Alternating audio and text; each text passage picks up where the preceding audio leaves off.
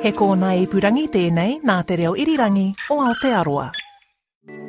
Aotearoa te rere au te rautau o te reo irirangi. There's a photo in the Bay of Plenty Times published on the 4th of February 1991. It's a picture of Jeanette Curnow, the first announcer on Te Reo o Tauranga Moana.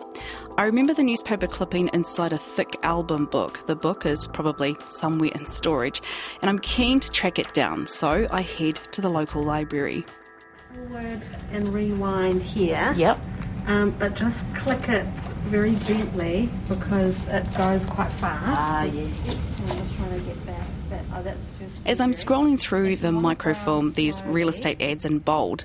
In 1991, a three bedroom house for sale was at $140,000. What a bargain. Uh, then I come across the article. The headline Bubbles Launch Māori Station. It reads Tauranga's new Māori radio station went on the air yesterday with a church service and champagne breakfast. Broadcast live, the opening was attended by about 150 people at Matapihi's Hungahunga Torua Marae. Transmission from the station's 20 metre aerial beside Waipu Bay was expected to extend to Bowentown and Maketu. Announcer for yesterday's opening was Jeanette Curnow. Other announcers will include Amy August, Howard Palmer, and Marama Furlong. Yep, there's Jeanette smiling.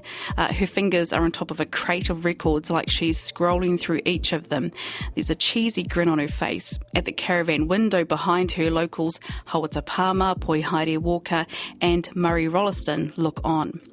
From the photo, you can sense that joy that the station is finally on air. Moana AM, ko te reo o Tauranga Moana. When Māori radio first began, following in the footsteps of Te Upoko o Te Ika, how did they operate? Where were they based? And what was needed to get the radio stations off the ground? When I was about 11 years old, Mum and Dad bought me and my brother a tape deck uh, for Christmas and my sister a bright yellow Walkman. Uh, my A4 sized tape deck, I guess, was my first studio. And if we look at other firsts, there's Moana Radio, who kicked off its broadcast from a caravan near the local marae. For Tainui Live, they acquired a whānau whare next to Tūrangawaewae Marae. And in the early 1990s, Tautoko FM and Mangamuka were able to purchase a second-hand console. We went to Auckland, and they, there was advertisement in the paper, so we managed to get this old console from Radio Eye. And we meet a man who knows all about the technical side of things broadcast technician, sound person, transmitter guide to the rescue, and Māori Radio's very own MacGyver. Papa George Burt. When I was living in Rarotonga, the uh, the the um, radio station used cassette tapes, which was a bit strange. But you see, we used to make up these little tools out of a out of a plastic pen, so you could actually cue your tape to the start. So you'd you'd play Put it. it in the whole thing Yeah, you put it in the hole and you could wind it, and you could get your tape all queued up. So you just take it off pause, and it would play the song. Aotearoa on air, 100 years of radio. No mai, hara mai ki tēnei kōna ipurangi, e pāna ki ngā reo irirangi Māori. Welcome to this four-part series about Māori radio. This is episode two, The Setup. uh, uh, before I, I left the army, I, I transferred up to Papakura, and I got out in Papakura. So Hemana Waaka emailed me his. CV to help out with this series. It's pretty extensive. He's served 20 years in the army and has been involved with Māori development since the early 1980s. Much like Papa George Burt, he was a bit of a MacGyver, but in the army. what's the difference between a, a transmitter and a receiver? You know, for radio broadcast and that. So I had a, I had a, I had a good idea of how that worked. And after he left the army, he was approached by his uncle who had other plans for his future. And I remember my koro John Tarangiho coming up and said to me, son, yep, I want you to go uh, and work for Te Karere. And this was in 1983. And I says, uh, uh, I'm still in the army and, and, and I cannot go and work at Hemana was, in a way, in the right place at the right time, and he seized an opportunity where he could help get iwi radio off the ground. my interest was starting to grow in, in, in the media because in 1984, I, there was a huge, huge Maori economic hui that the Labour government put on in, in Wellington and was uh, driven uh, in part by Koro because he was the Minister of Māori Affairs at the time. So I followed up the economic development kaupapa because one of them was they were talking about establishing iwi radio stations. And kuira te kutimatana when when because at that time the government uh, was looking to allocate um, uh, frequencies. From his 20 years of service in the army, he knew a thing or two about transmitters and aerials and signals and that sort of stuff. And he got serious about it. He set up his own business. Iwi radio consultant. I had quite a bit of uh, experience in in the military radio. That set me up uh, to, to to prepare what I was going to do. And the operational side was how do you get a license? Iwi didn't have a clue at that time that this was coming on board. And the only Iwi that, that I I can uh, see at the time that was the only one broadcasting at the time was uh, Te Upoko o Te Ika.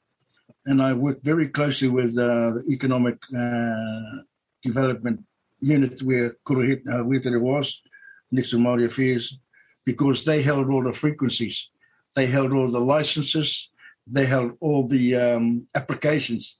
So they, so they sent me an application and I studied it, what was required to get a license. I then um, uh, decided to go and have some of these um, uh, my radios up and running. Two have been one of them. That was the first one I I, I, I set up, put a plan together. Then I went to my iwi, uh, the trust, uh, the two-head trust board in Rotorua. Hey, here, how much money do you want? I much? I want seven thousand dollars. That's what it was at the time, and that seven thousand was enough to buy me a desk and, and a transmitter uh, to, to to start the, the broadcast. This is 1985, and they turned me down Hmm, who knows? Perhaps in time we may see a Tūhoe FM radio station. Uh, but back then, not to be disheartened by that, uh, he would go on to help, or at least find out what other radio stations were doing. Api Mahuganam got the got the role put together in Ngāti Porou, and they they got a frequency very quickly, and they started up their own little radio station in the garage in Ruatoria. I had a good look at how Upoko o Te Ika with Piripi was working a little, just a little matchbox type uh, office, and their little studio was in a, like, a huge crate, a wooden crate. That was their studio. So they were coming. These stations were starting to pop up. 86, 85, 86 was the period I was working through consultations with my iwi radio. And then uh, that was in July. And then in November of 1986, I get a phone call from whainata. Tēnā koutou katoa i ngā aitua maha i hinga i roto i ngā rā kua pahure atu nei. The late Whai Ngata was a Māori journalist and producer who paved the way for broadcasters like me. Uh, he worked at National Radio from 1975 and headed to television around 1983. Now, he had his eye on Hemana for a new pilot show. To discuss the details, they headed somewhere a little bit more laid back. It was about after five o'clock, and so they said to me, "We'll go across the road and we'll carry on." So I followed Whai to the pub across the road. I was going to ask you. I was going, what? Okay, across the road means what? across the road was where the drinking hole was, the local pub. and, and it was while we were having a couple of beers. And we were having a couple of beers. That's Yeah. when Whai was telling me what the what the kaupapa was. I got so relaxed. He had, he had to give me a taxi to, to, to, for me to go home back to the North Shore. I got absolutely drunk. but not before he told me what my job was. Right. And what was what was your job that he um, asked you to do? The job was the, the how the idea came up was when Ernie and uh, Whai talked to me was they had just come back from Te Māori. Remember the Māori exhibition? Exhibition in New York. Almost, yeah. I tēnei wā, māua ko Kōrero nei, rā i ngā e pāna ki te Māori. Professor Mead, let's go back to the genesis of the idea of Te Māori.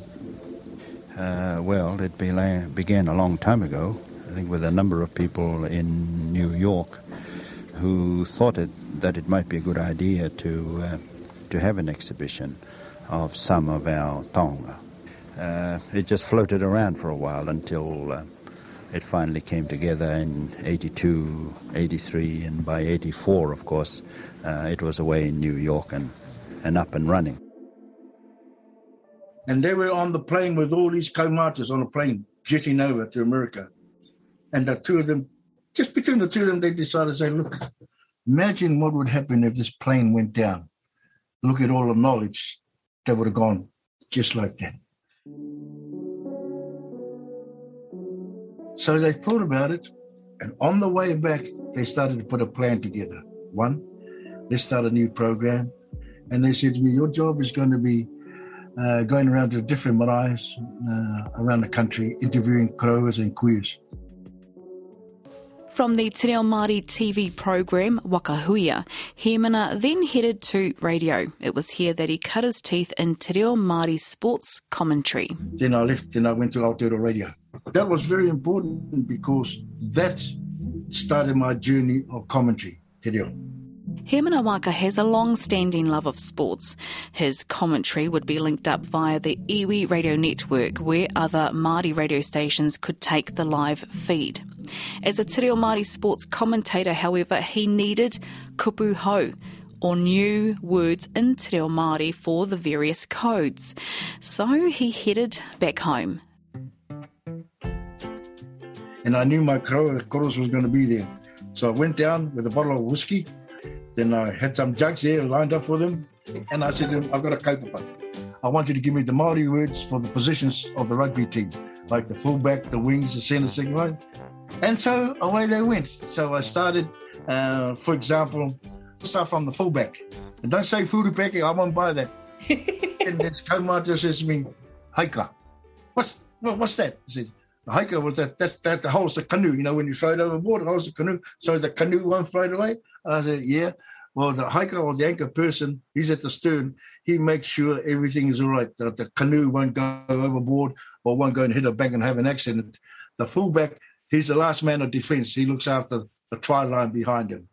And then things took off. He formed his own company, Māori Sportscasting International. I knew I had an audience because I had all the radio stations there. Yeah. So I just emailed a letter to all of them. I'm coming up. I'm gonna I'm gonna extend my thing. If you fellas want some more Maori percentage in your radio station, use me. And that's exactly what they did. Today, Hemana is back in his tribal homelands of Te Whārua o Tūhoe, where he is still busy with local iwi and hapu affairs. Setting up a Māori radio station was no mean feat. In episode one of the series, Piripi Walker talked about the fundraising efforts with a radiothon and bingo hosted by Marae in Wellington. As we explore these early stories, Eru Rerekura, current journalist and program director at Awa FM in Whanganui, was just 14 years old. 14 uh, when he attended a hui that discussed setting up a Māori radio station. I was the only person, probably under the age of 40, who turned up. And I'm sure those Kermats were like thinking, what the heck is this young boy doing here? In that 1990 hui, when was uh, the station, uh, you know, set up? What what period was it actually up and running? Um, in June uh, 17, 1991, that's when um, Te Reo Irirangi o Whanganui Awa FM was set up. Um, and only this year, we, we Awa FM celebrated its 30th birthday. Awa FM is now available on iHeartRadio. Awa FM on the go on iHeartRadio. Download the iHeartRadio app free on your phone. Today, radio is in your hand. Like literally, it's in your hand, on your phone. It's a simple click of a mouse button. But back in the day, uh, it was queuing songs, getting your next CD ready, counting down, faders up, faders down, uh, listening on cue for the pip tones coming for the news. Gosh, I sound old. And uh, it was big, solid, chunky, clunky looking machines stored somewhere or stacked in the corner of the production room. What is reel to reel? It looks like a it looks like a, a film projector uh, the thing I like about the analog equipment, I think it was actually more reliable than the digital equipment that we've got now because when when something sort of stuffs up with the digital equipment, everything you can't use everything, and at least with the analog equipment, it was only confined to one specific thing, and you could still go on air. On air, nothing was automated. You had to be there to push mm. the button. You had to be there to push the play button. And so, if you wanted to go to the wharepaku, one of the songs I used to play to give me a lot of time yes. was Papa was a Rolling Stone. Because they had a long intro, and by the time it got into the vocals, I knew that I had a number of minutes to get back into the studio because I turned up the speakers loud. And then now, and obviously now you are doing um, Te Reo Te Uru, which is a, a news uh, segment of Awa FM, Eru. That's right. So last year in November, um, just well, last year I was asked to come back home to Whanganui, um, and I was asked if I'd like to come back home and become the program director wow. and breakfast announcer for many years I'd been pining for home and thinking, I want to get home one day. It's important for me to be a kanohi kitia back in Whanganui because I didn't want my cousins um, saying, you know, when you're on Te Karere, you use the Wanganui mita and you say you're from Wanganui, but we don't see you around here. And so I decided, yep, um, to come back home and I was warmly welcomed home last year Ko mai ngā tari whā te maunga, ko manga muka te marae ngā puhi, te whare hokianga te moana ngā puhi, nui tonu te iwi e ngā reo, e ngā mana e ngā kāranga ranga maha, nau mai, haere mai. Tau! Tautoko FM manager Cyril Chapman's father was born in 1900. Cyril has 23 siblings and grew up where radio wasn't allowed in the house. His father was suspicious of the outside world. What he used to say was that um, uh, the environment dictated how we would turn out. So we were had to sneakily listen to the radio. I suppose in a way, radio become a, a tino uh, to us as tamariki you know, Tautoko FM, you did mention it briefly that you were one of the five stations that earlier in the early days that kind of started up. You know, why was it named Tautoko? Can you tell us about the time, the the the beginning really of Tautoko FM?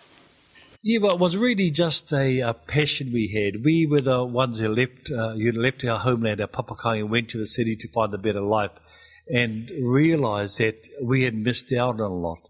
We had missed out on our reo. We had missed out on the um, being with our nans, our old people who were diminishing at that time. They were. It was the last of that generation of the tuturu Māori world. So, so we decided to come home, and, and we had this idea. Oh, we're going to start this radio station.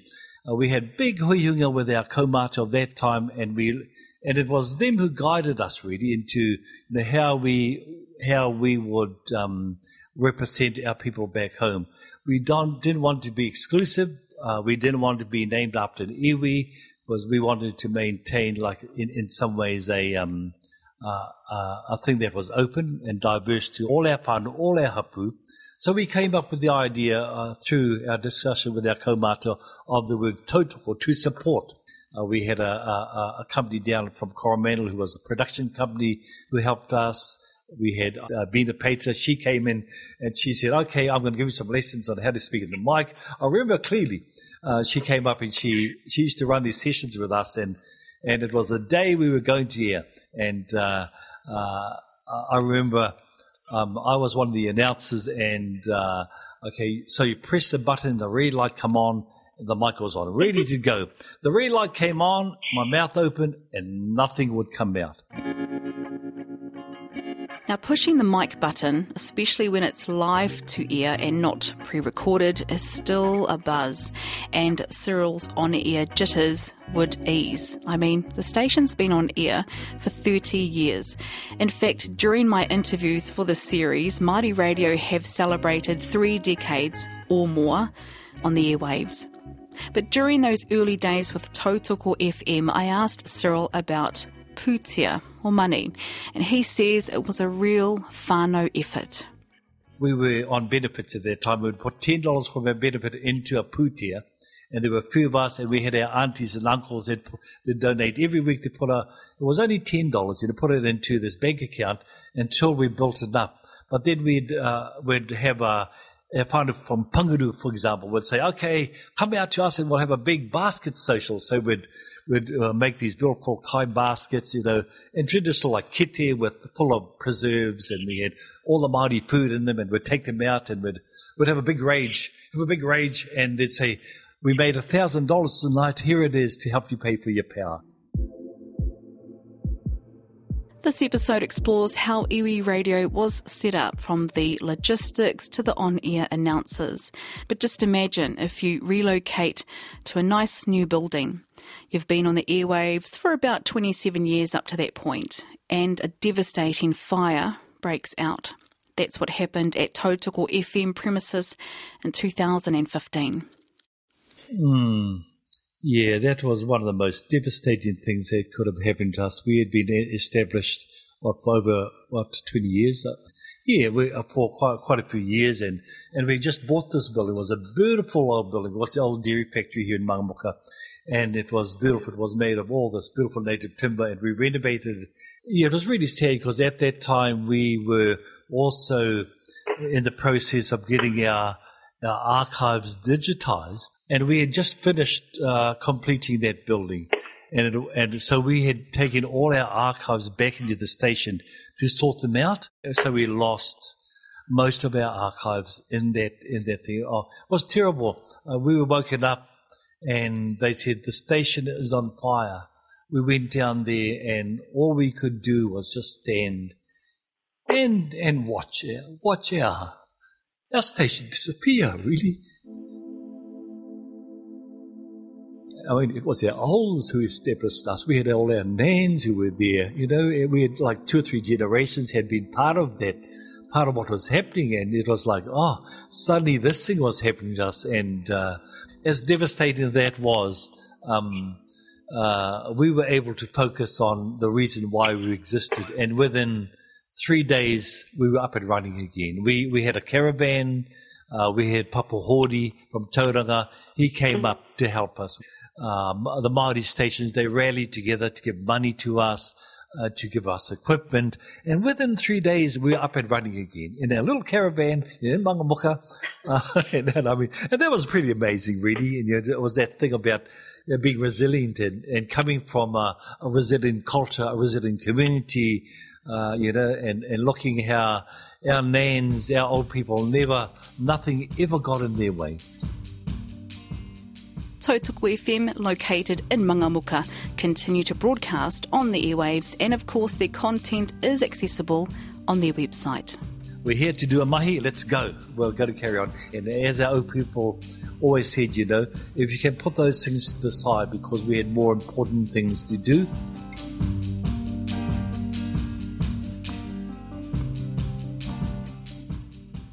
should I describe Papa George Burt? Well, he's about five foot four, maybe. Uh, he is very fair with mousy coloured hair. He's pretty quiet, but at an outside broadcast, he's the guy that calms the nerves.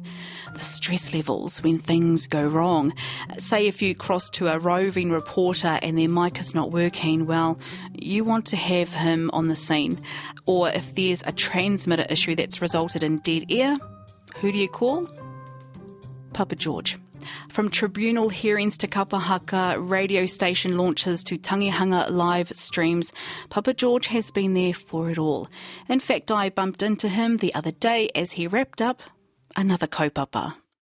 We've been at the Bay Court today at, with Te Mana Toi is the kaupapa, which is our five teams from Matatu Rohi who were supposed to go to the national kapahaka competition, but because of COVID, it was totally disrupted. And the parents and tutors and families didn't want the kids' efforts to be wasted, so they stood today and performed to an empty theatre, well, substantially empty theatre, maybe 30 people at a time, but we live streamed it and broadcast it on the radio at the same time in conjunction with Tumeke FM in Whakatane. He's been there in times of stress as well. I remember Cyril talking about the 2015 fire at Tautoko FM. Well, Papa travelled to the far north from his home in Katikati. Three days later, and after the fire, the station was back on air. His mokopuna, Te Auriwa Rolleston, based in Auckland, is the current RNZ Hinare Te Ua Scholarship intern, so who better to do this interview via Zoom? where does your interest in radio or broadcasting begin? Was it from an early age or did it come later? I would say it was early, and I was always a bit of a hotity, so I'd pull things to bits. Uh, also, I got involved as a young person about that same age, early teens, uh, with amateur radio, but it was more about the technology than the talking to people, I think. So you're mm. always into the tech stuff from a very early always age? Yeah. I think I was barely 18 and I ended up in Christchurch um, working for the post office, as it was called back then, um, for their radio section. The post office in Christchurch was the place where they maintained and deployed land mobile radio systems for taxis and trucks. This was back in the 1970s. George also worked in the Chatham Islands. He was in bands and played music. George's parents immigrated to New Zealand from South Africa in the 1950s after World War II. They moved to Wellington but settled on the west coast of the South Island. And growing up in Greymouth, uh, which was a neat place where we, we, we grew up playing around in the in the bush, going on um, adventures. And it was in Greymouth that he met his future wife. In 1979, that my love turned up from the North Island. She was moving looking for her brother who was living in the um, in Greymouth. Uh, Mabel and I ended up in a band together, and she's from uh, Ngaitarangi, Ngāti Nui, and of course some Ngāpuhi connections thrown in there as well. That was in the early 1980s. We decided we would get married. You may know Papa George's wife, Mabel Wharekawa Burt, singer, songwriter, and actress. She starred in a few movies like Whale Rider, Jubilee, and this ad with the catchy tagline. Hmm, how convenient. So uh, we had the opportunity to move to the Cook Islands. Mai kati kati ki kuki airani. And that was to help out with our hahi, was the Baha'i faith. Um, so that opportunity came for me to go there and um, do electronic servicing. Uh, also, that became probably my start in broadcast radio um, because in the Cook Islands there was an FM radio station called uh, Ikurangi, uh, Radio Ikurangi, uh, above uh, Avarua there, there's there Maunga Ikurangi. So there I was. I was able to um, assist in the operations, the technical and engineering and maintaining and running of that um, FM radio station in the Cook Islands before FM had been born here in New Zealand through your life, you have been a diligent supporter and contributor to the iwi radio movement.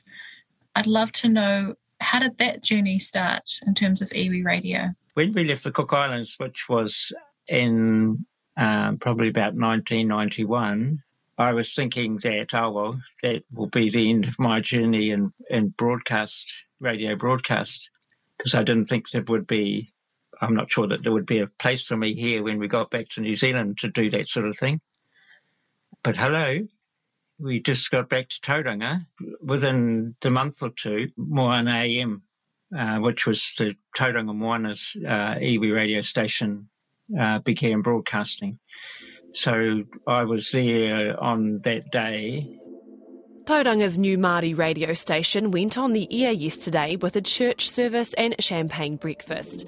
Broadcast live, the opening was that attended by Moana uh, AM uh, first began broadcasting from its site at Matapihi. And that was my beginning in iwi radio. With 30 plus years in Māori radio and his time in the Cook Islands, Papa George knows all about setting up stuff. He's pretty much worked throughout the country. Ngā iwi FM had a, that's the iwi station in Paeroa, had a uh, midnight to dawn show. And so other stations were able to link in um, Radio Aotearoa, which was the Ruru show, at times doing some work as well with Te Manuka Tūtahi over in Whakatane, Tautoko FM in the Mangamuka Valley.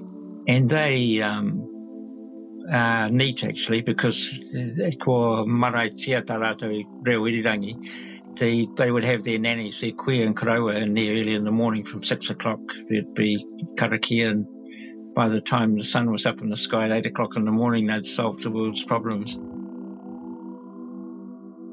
Um, the other one that I admired was Te Hiku Media in Kaitaia. Uh, very entrepreneurial, those northern ones they at one stage Te Hiku Media had like three radio stations running. So they had their iwi radio station with their Maori content on. They had a commercial, local commercial radio station to appease their commercial listeners and shops and things. And they, just for fun, they had a country music radio station running on low power. And then they established a uh, community TV service as well. Um, so I was fortunate to be involved in helping a lot of that. Mm. So from there, that's how I got to associate with all of these other stations along the way.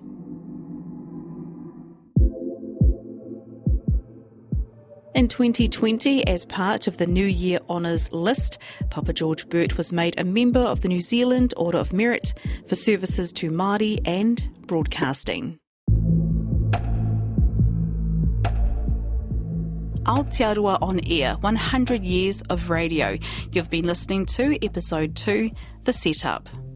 Next time, from questionable on air characters. People believed that the afternoon spoon, which was me who are Maori, was an actual Indian. Yeah. uh, the disappointment when people realised that the afternoon spoon wasn't Indian. and it was just a, a made, up. made up person who's actually from here in Tauranga to the influence of Mai FM. They sort of started um, creating this urban rangatahi kind of vibe and um, you know, and, and irirangi, and and I and I think influenced a lot of the other um, irirangi, especially the urban irirangi.